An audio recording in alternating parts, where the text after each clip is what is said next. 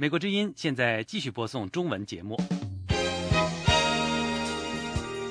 节目内容是美国之音时事经纬。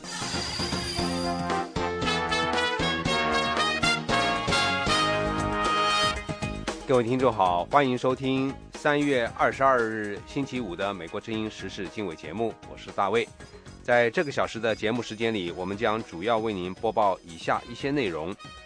美国官员表示，他们相信中国将与美国合作，落实联合国针对朝鲜的制裁措施。另外，我们还要为您报道，中国国家主席习近平星期五将开始对俄罗斯的访问。此外，我们还要为您报道，朝鲜半岛军事形势紧张之后，美国在台湾的高级官员表示，美国有义务维持亚太地区的安全与稳定。以上节目内容，欢迎收听。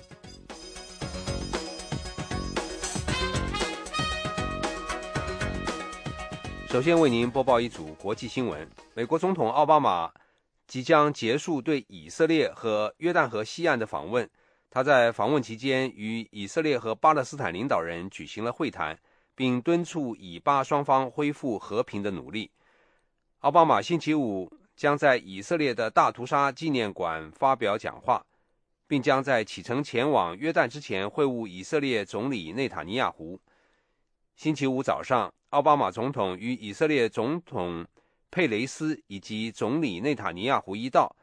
参加了在犹太建国运动创始人赫策尔和被暗杀的前以色列总理拉宾的墓前举行敬献鲜花花圈的仪式。奥巴马星期四在耶路撒冷大学发表演讲，他向年轻的以色列听众保证，他们并不是独自面对以色列的安全威胁，并且敦促他们争取与巴勒斯坦人实现和平，作为获得真正安全的唯一途径。奥巴马说：“以色列领导人必须理解，继续在巴勒斯坦人宣称建国的土地上新建定居点会起到反作用。”奥巴马还表示，他相信巴勒斯坦民族权力机构主席阿巴斯是以色列的真正和平伙伴。另外一方面，美国官员表示，他们相信中国将与美国合作，落实联合国针对朝鲜的制裁措施。美国国务院制裁事务协调员。弗里德星期五在北京表示，中国是解决问题方案的组成部分，并本着合作精神与美国一道工作。主管反恐和金融情报的美国财政部副部长科恩对记者说：“中国官员已经被要求按照联合国安理会的决议，对朝鲜的金融机构进行审核。该决议规定，遏制支持朝鲜核项目、核导弹项目。”以及军火项目的金融机构和进口货物。另一方面，中国国家主席习近平星期五将开始对俄罗斯的访问，这是他自上星期就任国家主席之位后的首次出访。西方分析人士认为，这次访问是北京为促进中俄两国的共同战略及经济利益而做出的努力。中国官方的新华社说，预计中俄两国将就。促进石油贸易以及铺设一条连接两国的天然气运输管道达成协议。中国和俄罗斯就一项协议进行了持续一年的谈判。该协议的内容是俄罗斯通过一条新管道每年向中国输送六百八十亿立方米天然气，但谈判因价格问题而陷入僵局。中国外交部副部长陈国平说。中俄两国在以往二十年期间建立了广泛的战略伙伴关系，并强调指出，双方解决了历史遗留下来的边界争端。在外交领域，中俄两国也密切协调。北京跟随莫斯科在联合国安理会上反对外国对叙利亚血腥内战进行干预。作为回报，当联合国安理会向平壤施加压力。要求朝鲜停止制裁核武器时，俄罗斯与中国采取了一致立场。美国之音时事经纬，欢迎收听。欢迎回到美国之音时事经纬节目的播报立场。分析人士表示，美国五角大楼最近宣布要和日本共同对抗中国夺取东中国海有争议岛屿的军事行动，这是出人意料的。对北京直言不讳的警告。有关详情，请听美国之音的报道。美国国防部一名官员星期三对美国之音说：“日本自卫队统合幕僚长岩崎茂，相当于总参谋长，将在本星期晚些时候会见美军太平洋司令部司令萨缪尔·洛克里尔上将，讨论在中国占领日本所称的尖阁列岛的情况下如何收复这些岛屿。”这一说法证实了一家日本报纸早些时候的一篇报道。美国官员反复强调，这些岛屿属于美日安保条约涵盖的范围。一旦这些岛屿受到攻击，美国有义务援助日本。但是，美国官员一直谨慎地避免触怒北京，强调美国在这些岛屿主权的问题上不设立场。中国把这些岛屿称为钓鱼岛。中国星期四表示，对有关这次美日会谈的报道感到严重关切。中国外交部发言人洪磊说：“没有任何外部压力能够动摇中国捍卫国家领土主权的决心。”中国国防部早些时候表示，坚决反对可能导致事态复杂化和扩大化的任何行动。近几个月以来，中国几乎每天在日本控制的这些岛屿周围进行海上巡视。一些分析人士因此认为，此举的目的是试图在这个具有战略意义而且油气资源丰富的海域建立新的现状。中日两国也都在这个地区拦截对方的战斗机，令人更加担心会爆发军事冲突。设在夏威夷的亚太研究中心亚洲安全教授莫汉·马利克对美国之音说：“五角大楼宣布的意向是为了阻吓中国采取使争议升级的行动，同时也是为了让日本官员放心。长期以来，日本一直希望美国在岛屿争议中明确表态支持日本。”澳大利亚国立大学战略防务中心高级研究员约翰·布莱克斯兰德对美国之音说：“美国和日本讨论应对方案并不奇怪，奇怪的是这种讨论泄露给了媒体。”他说：“五角大楼官员说我们在讨论收复这些岛屿的方案，这本身就是事态的一个转折点，这是故意放风，就这些岛屿向北京发出强烈的信号。”美国之音。时事经纬。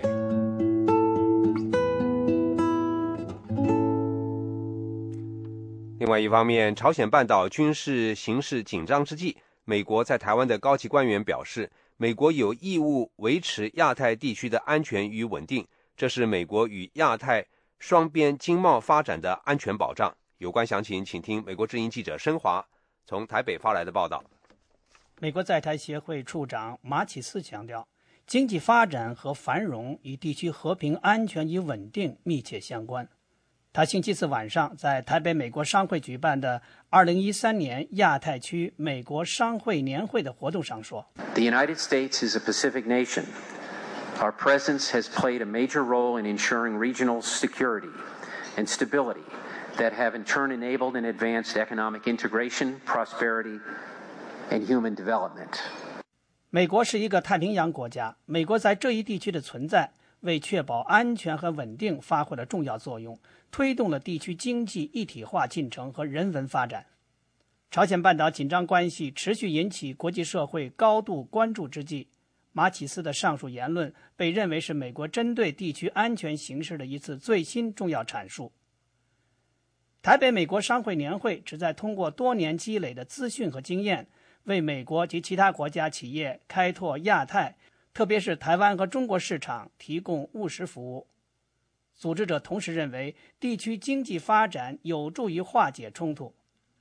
在回答北韩近期军事行动的可能影响时，台北美国商会会长于志敦对美国之音说：“Of course, we all should be concerned about regional security. I found that, in fact, the the economic ties between the different regions and countries have have helped, I think, to calm down.” 当然，我们大家都应该关注地区安全。我发现，不同地区和国家间的经济联系有助于平息某些潜在的安全问题。使得彼此关系更加顺畅，这对我们大家都是非常有益的。除地区安全的忧患外，一些与会代表关注美国和亚太国家间贸易不平衡现状，呼吁加速彼此贸易自由化进程。来自日本冲绳的美国商人雷佩恩对美国之音说 Yes, our Asian trading partners, they dearly love America's free trade policies, but it is a one-way street. They actually export a tremendous amount of goods into 我们亚洲的贸易伙伴十分喜爱美国的自由贸易政策，但是目前这只是一个单方面收益的体系而已。亚洲国家向美国出口货物数量庞大，美国向这些国家出口则很少。所以他们享受贸易顺差带来的好处。我多次参加这个年会，而这方面的成效甚微。亚太国家对美国的农产品、加工食品等的贸易保护主义限制最为严重，这种局面长期得不到根本解决。不过，另外一位来自美国的与会者对美国之音说。Many of our members are also quite concerned about 9/11. Sure. The tax provision. Okay. So it's not just the foreign trade barriers; it's the U.S. trade barriers. 我们商会的很多成员对所谓“九幺幺”税务条款非常关注，所以我认为问题不光是其他国家的贸易壁垒，美国也有贸易壁垒。九幺幺税务条款是指美国税法中针对企业和个人海外商业收入的相关课税细则。台北美国商会主办的这次年会历时两天，将于星期五结束。美国之音记者申华台北报道。美国之音欢迎收听。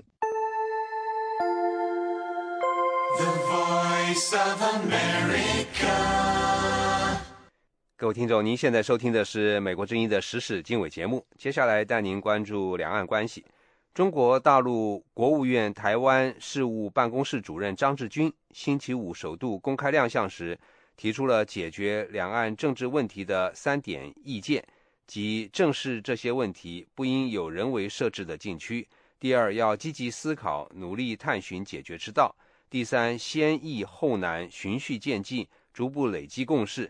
张志军是在福建平潭举行的第十一届两岸关系研讨会上。致辞时提出上述三点意见的台湾陆委会尚未就张志军的三点意见正式作出回应。与此同时，陆委会发言人吴美红星期四谈到有关两岸设置办事处的进展时表示，三月中旬，两岸已经就两会互设办事机构的问题进行了第三次副秘书长层级的非正式沟通，双方同意将互设办事处议题正式列入两岸。协商的议程，并且适时启动业务沟通。这里是美国之音的中文节目。另一方面，台湾国家安全局局长表示，中国对台湾进行网络攻击的情形相当严重。他呼吁，随着两岸交流越来越密切，台湾民众要更好地做心防工作。有关详情，请听美国之音特约记者张永泰从台北发来的报道。台湾国家安全局长蔡德胜星期三在立法院外交及国防委员会接受质询时表示，过去中国网军的目标是机密单位，主要窃取政治军事资料，现在则转为窃取高科技和商业资料。蔡德胜说，两岸交流越密切，越难以防范被渗透的情形。他呼吁台湾民众要做好心防工作，才能建立周密的安全防护网。遇到需要的时候，它可以进入你的，来破坏你的基础建设，所以的整个交通运输、金融的这个秩序。蔡德胜还说，台湾的公民个人基本资料也可能已经被窃取，并纳入资料库当中。经过交叉比对之后。中国方面将可以掌握台湾人员素质状况。执政的国民党立委林玉芳在质询时表示，台湾的民间私人企业也应该警觉中国网军的可能攻击。国安局啊，应该要主动的跟相关的部会，譬如像经济部，啊，你应该跟他们合办一些的啊研讨会，你要帮他们的高阶的主管们告诉他们像网络攻击的严重性。蔡德胜强调，马英九总统相当重视网络安全问题，已经召开多次会议。他说：“事实上，国家安全会议和行政院都分别成立了治安办公室，统筹建立安全的防护网。”在野的民进党立委肖美琴表示，台湾军方近年来频频传出共谍案，国安局应该加强防范中国方面的渗透。在你们呃的今天的报告里面哦，除了对整个我们国家安全的情势的分析里面哈，在未来的工作项目里面有提到要强化我们的这个保防呃的这个工作能量哦，那包括一些这个呃修法哦跟法律制定的工作，我想我乐见这样子的一个努力。肖美琴还说，前美国在台协会台北办事处长司徒文公开表示，台湾发生的共谍案。已经影响了美国和台湾在安全合作上的信心。台湾国家安全局长蔡德胜在接受质询时还表示，随着大陆游客来台不断增加，其中一定有从事间谍工作的人。可是，台湾民众的危机意识却相对不高。根据台湾内政部移民署的统计指出，去年陆客来台人数突破两百万人次，比前年成长将近五成。此外，台湾政府还将持续放宽陆客来台限制，从每天五千人的上限提高到七千人。以上是美国之音特约记者张永泰从台北发来报道。美国之音时事经纬。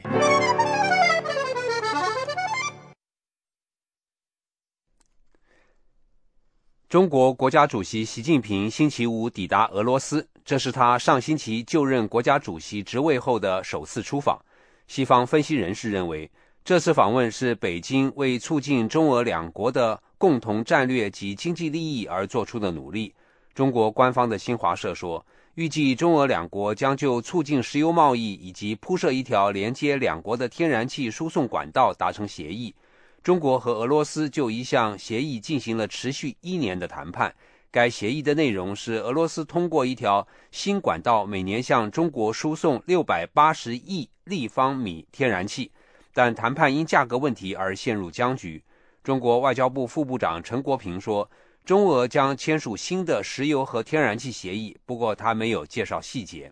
陈国平还谈到了中俄两国二十年来建立了广泛的战略伙伴合作关系，并强调指出双方解决了历史遗留下来的多年边界争端。在外交领域，中俄两国也密切协调。北京跟随莫斯科，在联合国安理会反对外国对叙利亚血腥内战进行干预。作为回报，当联合国安理会向平壤施加压力，要求朝鲜停止研制核武器时，俄罗斯与中国采取了一致立场。各位听众，您现在收听的是美国之音的时事经纬节目。中国记协三月二十号下午举行。记者沙龙邀请中国藏学研究中心的专家和驻京外国记者和港澳记者举行交流活动，外国记者纷纷呼吁开放西藏新闻采访的自由。有关详情，请听美国之音记者东方从北京发来的报道。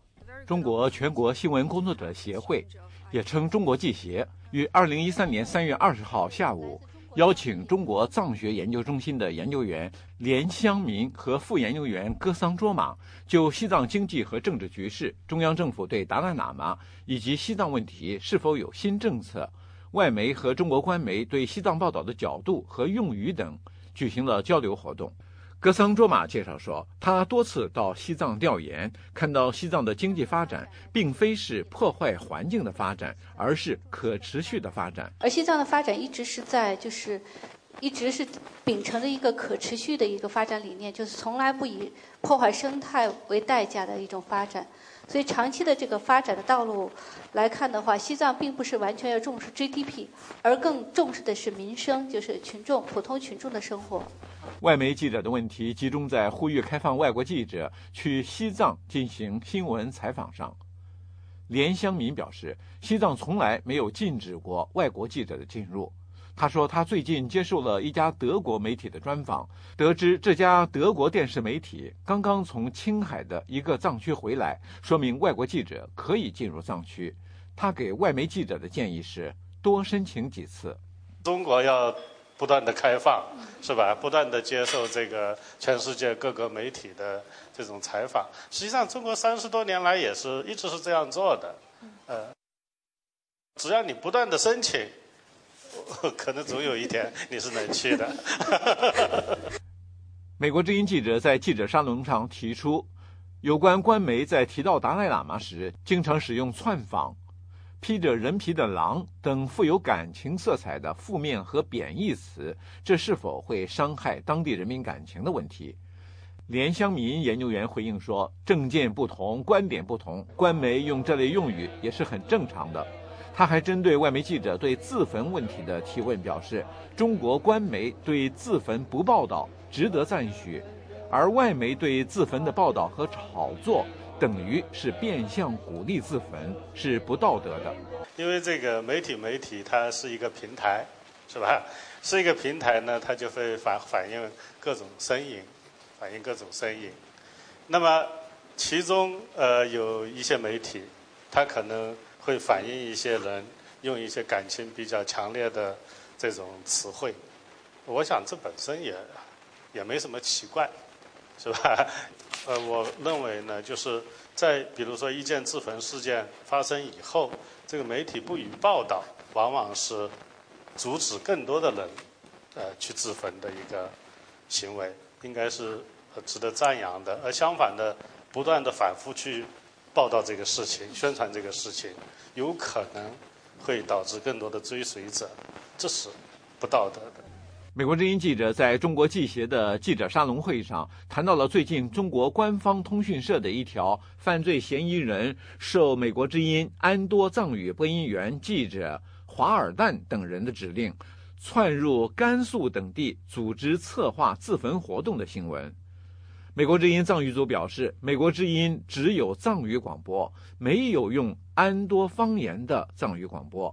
安多是藏语的三大方言之一，主要分布在青海安多地区。中国官方的青海藏语广播和青海电视台综合频道均使用安多方言播音。此外，美国之音也没有中国官媒所点名的那位记者，这些事实其实很容易核实。北京知名西藏问题学者、刚刚获得美国国务院国际妇女勇气奖的藏族作家维瑟评论说：“这样做的目的实际上是一石三鸟，主要是想封住外媒的嘴。”我觉得中国政府做事情吧，它都是有很多的，做任何一个事情都是有很多的盘算的，它。他都做一件事情，都是叫怎么讲，一石几鸟啊，这样的一个方式。比如说，他为什么把这个事情要赖到啊美国之音的头上？我觉得他是一个很大的原因，可能是想堵住外媒的嘴，啊，想堵外媒。不光是这外媒，就不光是美国之音了，因为美国之音的话，那因为是美国之音有藏语节目，有呃有广播，有电视，而藏人呢听得懂，看得到。呃，能看他，所以他觉得这个有影响力，他可以拿美国之音来开刀。外国驻京记者提出，希望加强与中国媒体同行的交流。中国媒体在发稿前，如果能和外媒驻京记者站核实一下，就能减少新闻重大失实的现象。毕竟，真实是新闻的第一生命。美国之音东方北京报道。欢迎继续收听美国之音的中文广播。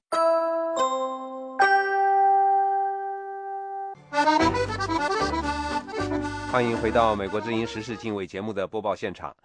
美国新任财政部长雅各布·卢二十一日结束了与中国新一层新一届领导人为期两天的会晤，星期三晚间从北京启程返回美国。此间，卢与中方领导人探讨了汇率、网络安全和经济改革等议题。有关详情，请听美国之音记者的报道。雅各布·卢十九日在北京与中国最高领导人习近平的会晤，是习近平上任以来美中两国政府之间的首次高层会晤。习近平指出，尽管美国与中国之间存在巨大的共同利益，但是也不可避免地具有一些分歧。西方媒体称，中国领导人高谈与美国之间的分歧不同寻常。习近平的用词显示他有信心处理好问题，同时也。暗示降低与美国发展战略关系的预期。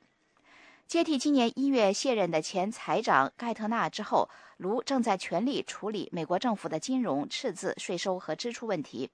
美国财长雅各布卢在与习近平的会晤中也提出了朝鲜的核项目问题，而这一议题通常不在财政部长的日程上。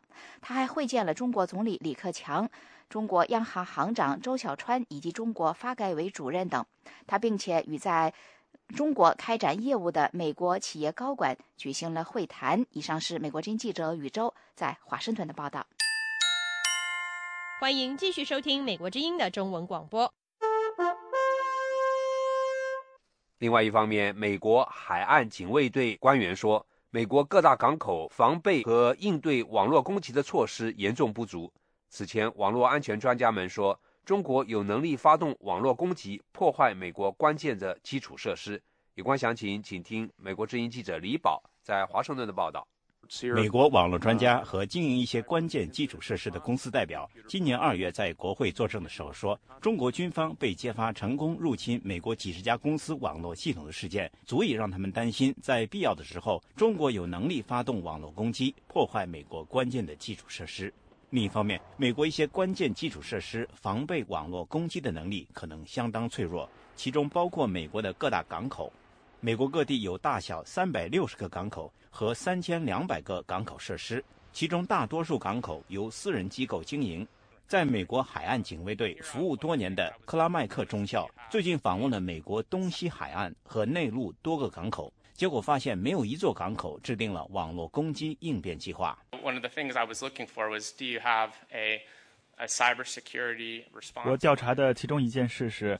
你们是否设置了遭受网络攻击时的专项应变计划，或者在你们的风险应变计划中是否包括如何应对网络攻击？可是没有一座港口设置了这样的计划或应变措施。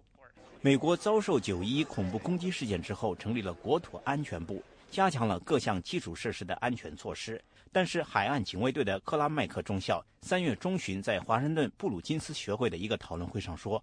在港口实施的这些安全措施，并没有强调网络安全。The ports are being regulated right now. Um, 港口安全由海岸警卫队和其他政府部门规管。这些规管措施注重实体安全措施，可以用枪、大门和警卫来形容。港口要负责的事情包括人员进出管理是否适当，有没有安全摄像头，但他们不需要在网络安全措施方面负责。美国国会众议院国土安全委员会主席迈考尔三月十三号在一次听证会上指出，经营国家关键基础设施的一些私营企业没有充分实施网络安全计划。私营企业没有充分参与已经制定的一些相关项目，他们或者没有足够的资源，或者看不到这样做的价值。美国国会在二零一二年财政年度。曾拨款近一亿美元用于各大港口加强安全措施，其中百分之六十拨给了加州长滩港等七个一级港口。海岸警卫队的克拉麦克中校说，在他考察的多个港口当中，只有长滩港做了网络安全风险评估，而且费用只需三万美元。他建议政府今后在拨款的时候，在网络安全方面对港口经营者提出要求。前密西根州州长约翰·恩格勒今年二月代表企业利益在国会发言的时候说：“防备网络攻击符合企业的利益，但企业对潜在的网络攻击往往摸不着边儿，企业需要政府的协助。”有时候这些威胁来自国外，或者威胁的程度让我们无法理解。但是情报部门有这样的识别能力和知识，所以。充分分享信息和相互沟通很重要。奥巴马总统已经签署了一项政令，试图推动政府与私营企业之间的信息分享。一些国会议员也推出了相关法案，试图为私营企业与政府之间的信息分享提供法律保障。美国之音记者李宝华盛顿报道。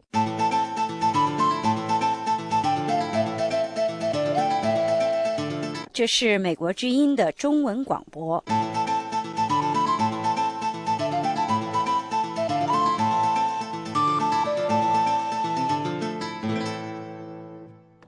各位听众，您现在收听的是美国之音的时事经纬节目。美国政府三月十九日称，一名就职于美军太平洋司令部的国防承包商为来自他中国的年轻女友从事间谍活动，泄露美国的作战计划和有关美国核武等的秘密情报。有关详情，请听美国之音记者宇宙在华盛顿的报道。五十九岁的本杰明·皮尔斯·毕肖普星期一在夏威夷的檀香山地区法庭出庭，他面临一项向无权获得情报者提供国防情报的指控，以及一项非法保存国防文件和国防计划的指控。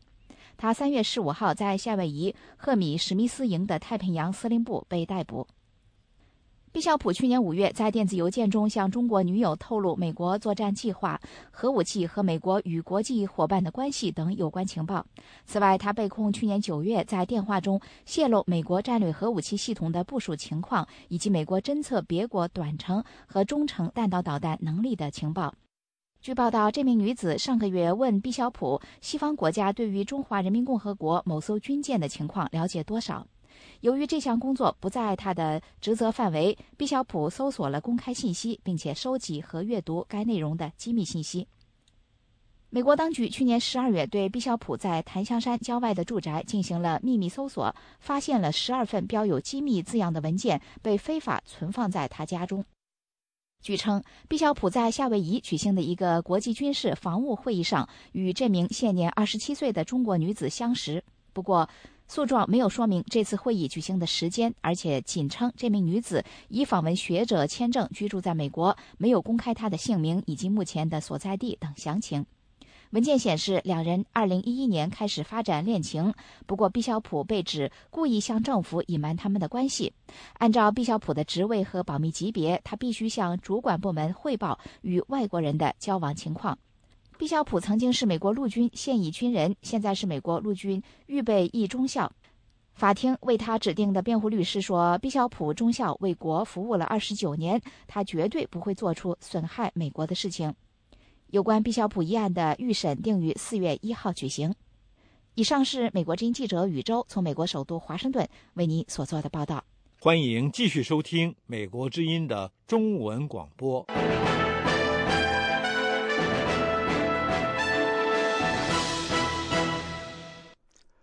日本决定加入亚洲与北美和南美之间为拓展市场举行的贸易谈判。使中国成为环太平洋地区唯一一个在跨太平洋伙伴关系之外的经济大国。有关详情，请听美国之音记者斯特恩斯在华盛顿的报道。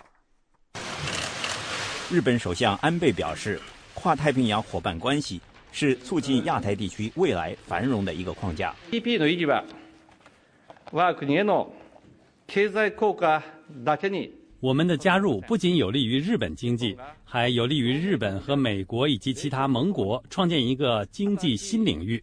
日本正在参与环太平洋地区国家之间的贸易谈判，这些国家还包括美国、加拿大、墨西哥、澳大利亚、新西兰、智利、秘鲁、越南、马来西亚、文莱和新加坡。最引人注目的是，中国不在其列。中国对美国扩大在该地区的商业、外交和军事影响力已经感到忧虑。华盛顿卡托研究所的贾斯汀·洛根说：“华盛顿了解中国的忧虑，并努力将跨太平洋伙伴关系展示为一种贸易协定。” Uh, it's also very, very much about the rebalancing. It's very, very much about China. 这在很大程度上跟美国调整侧重点有关，跟中国有关，是为了将一些国家组织起来，讨论共同面对的一些困难，尤其是在南中国海问题上的困难。越南、中国、文莱和马来西亚都声称对该海域拥有主权。美利坚大学教授王碧君说：“When you sign trade deals, a lot of the time, it's not about trade. It's also about political.” 你签署贸易协议，很多时候并不是为了贸易，而是为了政治伙伴关系。越南认为跨太平洋伙伴关系能够两者兼备，能促使美国跟越南一起应对中国。The Chinese. 王碧君说：“展开贸易谈判还能软化所谓美国重心偏向亚洲的政策。” There is concern that you know that that this that the pivot is just putting. 有人担心美国将重心偏向亚洲，意味着注重调整军力，所以建立跨太平洋伙伴关系是必要的，很受欢迎，是美国调整政策的重要一环。美国官员表示，如果中国符合政治和经济条件的话，美国欢迎中国加入跨太平洋伙伴关系。可是，美国商界领导人之一卡尔曼·科恩说，中国看来正在对外关闭市场，政府的补贴妨碍了对外贸易的扩展。If there is not a reversal in course by China, it will not get the 如果中国不改变政策，它不能维持过去几年来的投资规模。你会看到世界各地的公司揣测自己是否过度注重中国市场。They should place so much emphasis on the China market. 与此同时，随着日本首相安倍为加入跨太平洋伙伴关系而采取行动，减少对本国农业和纺织业的保护，他在国内也会面临一些挑战。美国之音斯特恩斯报道。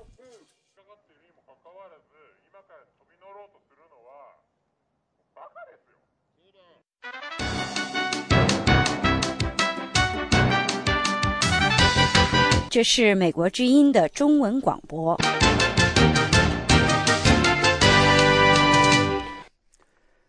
另外一方面，中国人大政协两会刚刚结束，广州维权人士郭飞雄在被限制外出自由十多天之后，三月二十一日再次被传唤后下落不明。有关详情，请听美国之音记者杨明从香港发来的报道。广州维权人士郭飞雄的委托律师隋木青说，从三月二十一号晚上八点半左右就无法再联系上郭飞雄。随后，他同另外一位律师到广州天河分局讯问中心，希望能够查询到郭飞雄的下落，但到二十二号中午仍没有郭飞雄的任何音讯。就难以确定他到底是不是在那个天河那个拘留所和那个那个讯问中心，还是被他们强制旅游，或者是找了一个另外一个什么地方啊、软禁啦、或者或者是接把他悄悄拘留了，这个搞不清楚。基本可以肯定是他已经应该是被国保这个已经控制了。这是郭飞雄近日来第二次被广州国保传唤。三月十八号，两会结束的第一天的上午，郭飞雄被天河国保传唤，用警车押送到天河分局办案中心。在讯问时，国宝与郭飞雄一月七号和八号到南方周末报社外声援，涉嫌扰乱公共秩序，对他传唤了九个小时，直到晚上七点才被放回。期间，郭飞雄一直绝食绝水，并表示在会见他的律师之前拒绝回答讯问。原籍湖北的郭飞雄原计划三月二十一号晚间离开广州到湖北老家探亲访友，并且买好了火车票。但是广州国保却以连续传唤的方式限制郭飞雄的出行自由。隋木青律师说，中国的法律规定，对一个犯罪嫌疑人不得进行连续传唤，更不得以同一个理由对其进行传唤。他说，以同一事由连续传唤嫌疑人，就是变相的拘禁，因为被传唤人在传唤期间失去了自由。隋木青认为，广州国宝传唤郭飞雄主要因为两个方面的原因。询问呢，主要还是因为他推动人权和政治权利国际公约的这个批准，因为国务院已经签署了十五年了，但一直人大没有批准。我们这个民间有一个推动的一个活动，要求批准这个人权和政治权利公约啊、应该是跟这个有直接的关系。还有呢，因为前反核爆的这种抗议游行呢，啊、我们这个律师呢出现场要求会见这些被拘留的这个呃抗议人士的时候，他也有提供他的这个法律意见。这些东西呢，这个肯定警方也都是很清楚的。我们估计可能是跟这两件事有关。在中国，每逢重大政治和敏感时期，当局都会收紧对异议人士、维权人士的监控和打压。在刚结束不久的两会召开之前，郭飞雄失去了外出自由，艺人士胡佳被限制人身自由，维权人士刘莎莎在北京被拘留，并被遣返回河南老家。还有数以百计的上访人员或被解访，或被关押在马家楼和九金庄，或被强行押解回原籍，也有的被旅游，被远离京城。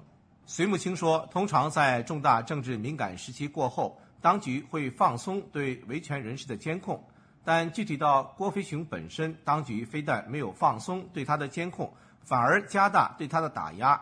可能跟地方维稳势力的余孽借题发挥，想把郭飞雄案子搞大有关。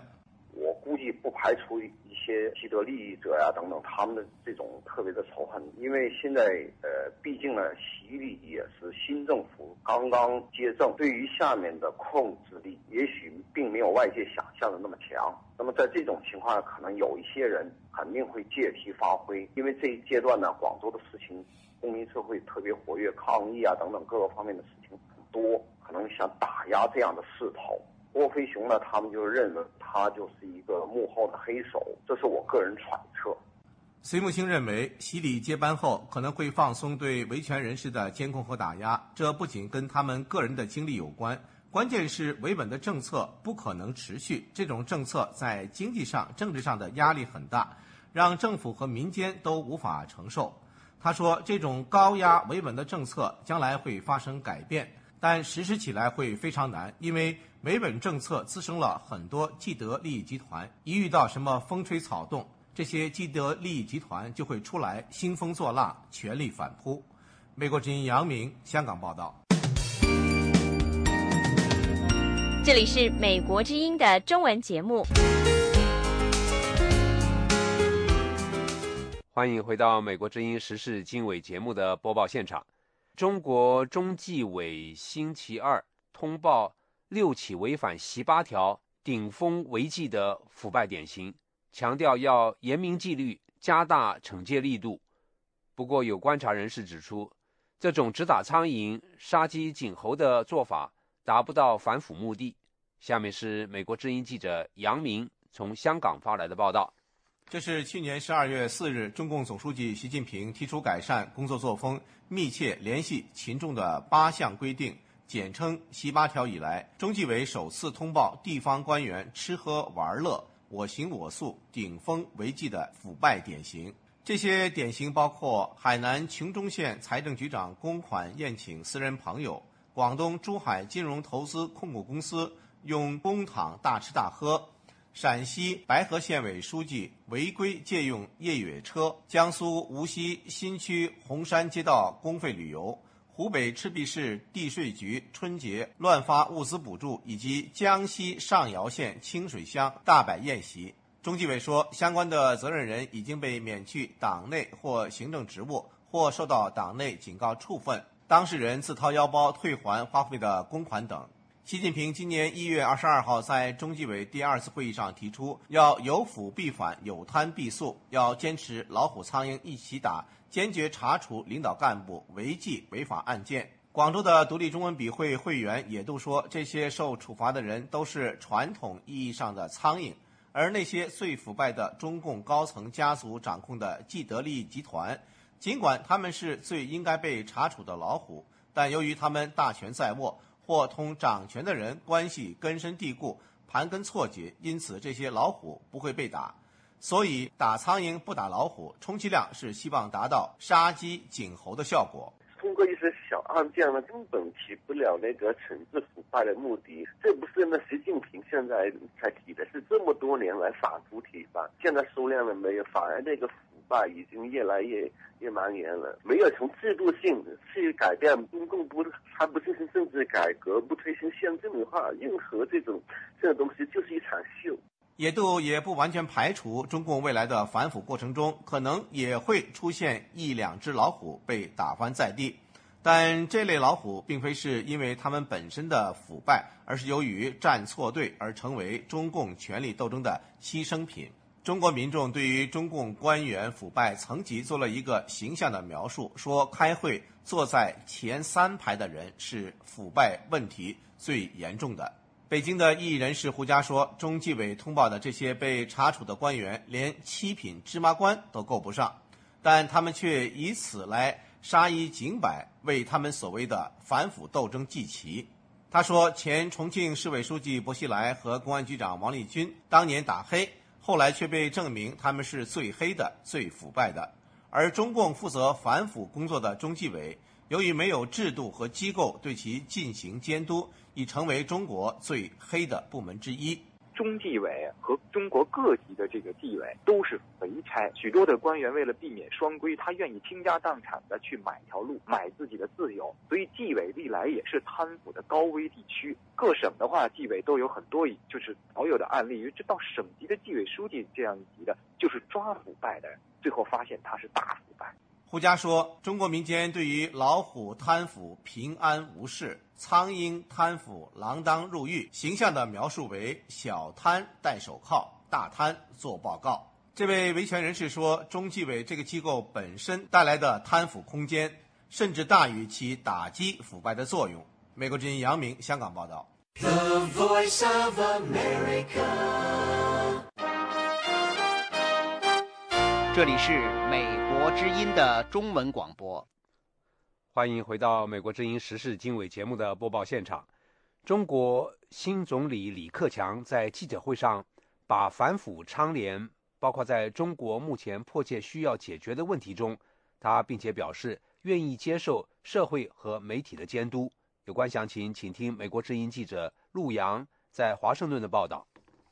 李克强说：“腐败和政府的信誉水火不相容，政府反腐的决心是坚定不移的。”他还说：“为官不能想着发财，官员要断了发财的念想。”李克强表示愿意接受社会和媒体的监督，让权力只能为公，不能私用。中国官场腐败早就被认为是积重难返。中共高官从习近平到李克强也都有过限制公权力的表示，比如习近平说把权力关进制度的牢啊笼子里，李克强说把权力涂上防腐剂等等。一边谈反腐，另一边腐败类型花样翻新，比如。防腐像房叔、房姐、房妹等，政府像呃一人有多个户口、多个身份证、多个护照等，还有号府。湖北、浙江多地经济适用房爆出摇号连号的丑闻，中签者甚至有未成年人。与此同时，首届诺贝尔奖中国经济学家峰会三月十八号在北京开幕。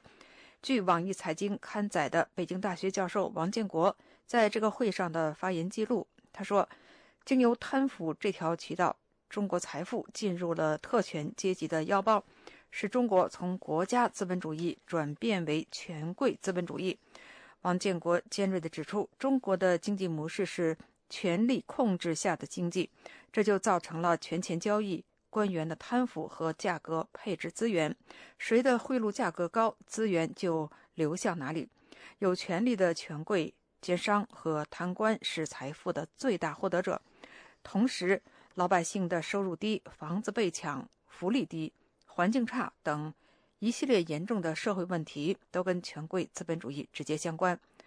王建国教授的结论是：权贵资本主义在中国是没有出路的。中国的出路在于，要么政府主动改革，还权于民；要么就是再来一场文革。独立社会学者田其庄三月十九号说。中国目前权贵掌握国家的绝对财富，民众看不到公平正义。现在中国确实，中国的利益就是被这些权势都给瓜分了，嗯，而是用于社会福利的这些呃，应该本应用于社会福利的这个公共开支，现在也都被他们瓜瓜分了。而且这个瓜分的极不像话，看不到什么公平正义，所以说使得这个社会上呃怨声载道，呃民众苦不堪言的这这种现实是吧？哎，有有这老人主动要求进监狱，有的这个工伤心肺病患者自己开胸验肺，这这叫什么事儿啊？这你是一个文明国家应该出现的问题吗？李克强要求社会和媒体监督公权力。田其庄认为，在一个党在一党执政的中国，不可能实现社会和媒体的监督。媒体都是共产党的，一个禁令下来，哪个官媒敢为上？而北京的宪政学者陈永苗说，李克强谈到的反腐，只不过是一些个好听的话，实际上任何人都推动不了中国的反腐。不管他。内心对这些想法有目标有多真诚？哈，我觉得他当然他的推动力倒是很小。也许他说这一些东西，我觉得他顶多能够拯救他李克强的一一个人。我觉得他说这句话，也许是对历史有个交代，说的好听话，但是可能他实际上是推动不了什么东西的。陈永苗认为，说中国进入了权贵资本主义，并不是虚构的，无关不谈。他认为，现实中国高层如果不主动进行宪政改革，那么。接下来，中国的社会不是再来一场文革，就是爆发一场革命。美国之音陆洋华盛顿报道。美国之音时事经纬。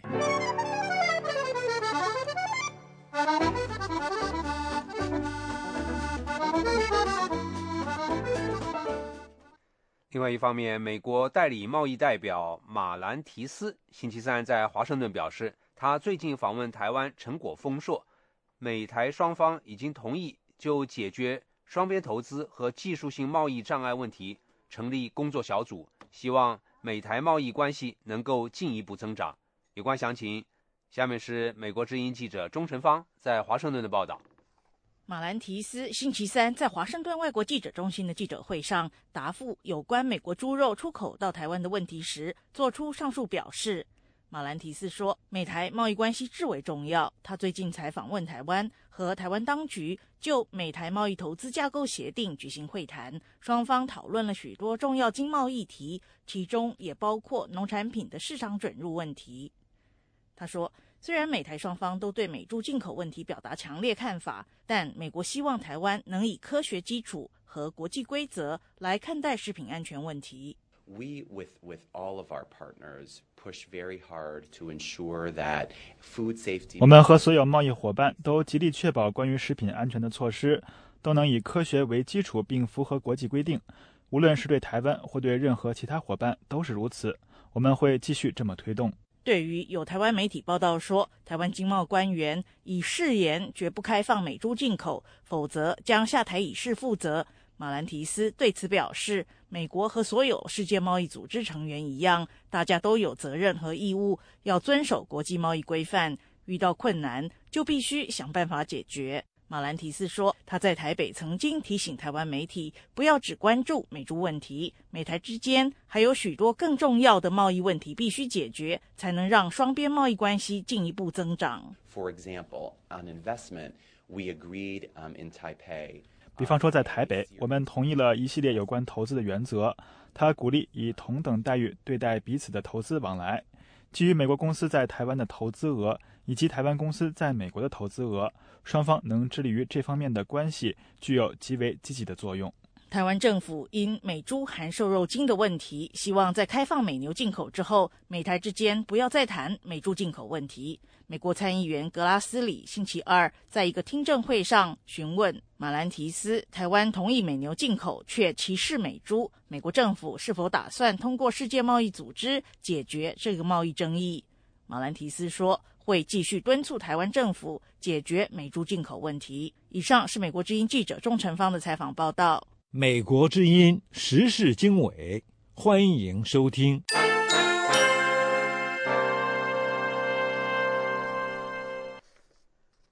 各位听众，您现在收听的是美国之音的时事经纬节目。中国军方最近被揭发向美国发动大规模的黑客攻击，并威胁到美国的国防和国家安全。有关详情，请听美国之音记者林峰在华盛顿的报道。二月份，美国网络安全公司曼迪昂特发布一份报告，详尽披露了中国人民解放军六幺三九八部队可能发动了大量针对美国的网络入侵和攻击行动。The preponderance of the evidence points to this being the Chinese unit. 大量证据显示，这些网络间谍行动出自这个中国部队之手。你看看这个中国部队发布的招聘启事，就可以得出结论：他们需要应征者的语言能力、电脑技术、网络安全，这些都在招聘启事上注明了。因此，我们认为这个组织就是解放军六幺三九八部队。这份报告就像一颗重磅炸弹。刚一出炉，就得到美国舆论和政界的高度关注。一时间，美国上下对来自中国的网络威胁忧心忡忡。人们担心，美国在网络安全方面防范不足，很有可能将来会成为一次网络珍珠港袭击的受害者。我们处于一场网络战当中，大多数美国人都不了解这一点。世界上大多数人可能也不知道。在目前来看，我们正在输掉这场战争。这份报告的确显示，中国军方在进行一系列试验，或者说是攻击。如果报告的内容确凿的话，那么就是中国军方正在想方设法来瘫痪，或者是严重破坏我们的基础设施，比如电网、供水等一切可以从外部通过互联网就能进入的设施。而这些基础设施是美国经济的中枢。这不是一场单纯意义上的战争，而是一场正在进行的经济战争，问题非常非常严峻。新美国安全中心的高级研究员欧文·乐潮表示，美国对网络安全方面的担忧主要来自两个方面。从政府的角度来讲，美国主要有两点担忧：第一是知识产权被窃取，因为这里有经济和国家安全方面的后果；另外一个担忧是保护美国关键基础设施，这个尤其令人担忧，因为很有可能被窃取到的信息可以被直接用来危害美国，或者被间接用来威胁美国的安全。不过，美国网络安全、国防和情报方面的圈内人士都认为。目前的形势虽然严峻，但还没有上升到网络战争的地步。传统基金会的军事和安全方面的高级研究员程斌表示，刺探情报算不上是战争的范畴。大致上来说，窃取算不上是战争行为，这是人们的共识。但包括美国在内的很多国家都表示，如果你破坏的话，比如说你破坏了我们的电网，这就属于战争行为了。Personally, I do not like the term cyber warfare for what's going on here. 我个人不大喜欢“网络战争”这个说法，特别是对于目前发生的这些，因为我认为战争有非常明确的定义，联合国对此有明确的界定。所以说，目前发生的并不是战争，很多是属于间谍活动，而间谍活动是国际法允许的行为，每个国家都如此。美国和中国之间的分歧在于哪些间谍活动是合法的，哪些不是。美国认为中国从事的是经济领域的间谍活动，而美国却从不这么做。的确，在美国前中央情报局局长迈克尔·海登看来，中国的网络行为给美国伤害最深的，恰恰就是在经济领域的网络间谍活动。从根本上来说，我们担心的是间谍活动。所谓间谍活动，是窃取国家机密、窃取私营领域的机密。窃取知识产权，窃取商业秘密，还有就是窃取谈判策略。然而，美国网络安全公司曼迪昂特的报告将矛头直指解放军总参三部六幺三九八部队，仍然令一些网络安全专家感到不安。So one of the things that we in the U.S. worry about 我们网络安全专家所担心的是，中国是否在入侵到维护美国关键基础设施的网络方面取得了重大的进展。如果我是一个中国将领的话，我会选择在美国太平洋舰队开足马力驶向中国之前，就先破坏美国的基础设施网络。五角大楼最新公布的一份报告称，美国军方在应对一场全面网络战争方面尚未做好准备。报告还指出，美国应加强网络攻击能力。但华盛顿智库国家安全网络的研究员比尔·弗伦奇表示，虽然中国解放军的网络能力强大，但被美国一家私营网络公司将牢底揭穿的事实表明，中国在网络作战方面还有很长一段路要走。从另一方面来讲，麦迪昂特是一家私营安全公司。看起来，这么一家公司能够挖出解放军非常高层次网络部队的活动，这或许说明，至少从网络防御的角度来说，中国仍有一段路要走。新美国安全中心的乐潮指出。发动网络战争去摧毁美国的基础设施绝非易事，即便中国真的有能力对美国的基础设施发动袭击，以目前美中关系的基本格局来看，中国也不大可能发动一场大规模网络战争去摧毁美国的基础设施。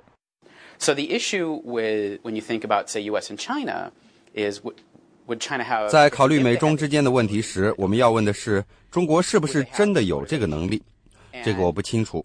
就算是有的话，中国是不是有发动袭击的意图？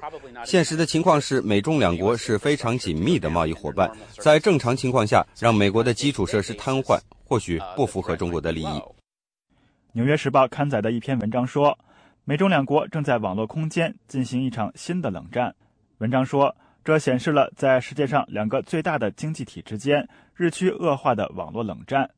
与过往几十年发生的我们更为熟悉的超级大国冲突有多么不同？从某些方面来说，网络冷战不那么危险，但从另一些方面来说，它却更加复杂，破坏性更强。那么，美中这两个世界第一和第二大经济体之间的网络博弈现状到底如何？美中两国网络作战能力孰优孰劣？在网络空间中，工业谍战、军事谍战。和涉及媒体传播的信息战会如何展开？网络攻击的潜在目标都有哪些？网络空间没有硝烟的冷战，是否会触发现实世界真枪真炮的热战？在当今的网络时代，世界是否需要制定出新的战争规则，以迫使各方守住网络博弈的底线，从而避免造成不可收拾的两败俱伤的局面？从今后几天的 VOA 卫视节目中，请继续收看八集电视系列片《美中网络博弈：下一代人的新冷战》。VOA 卫视林峰、于洋、华盛顿报道。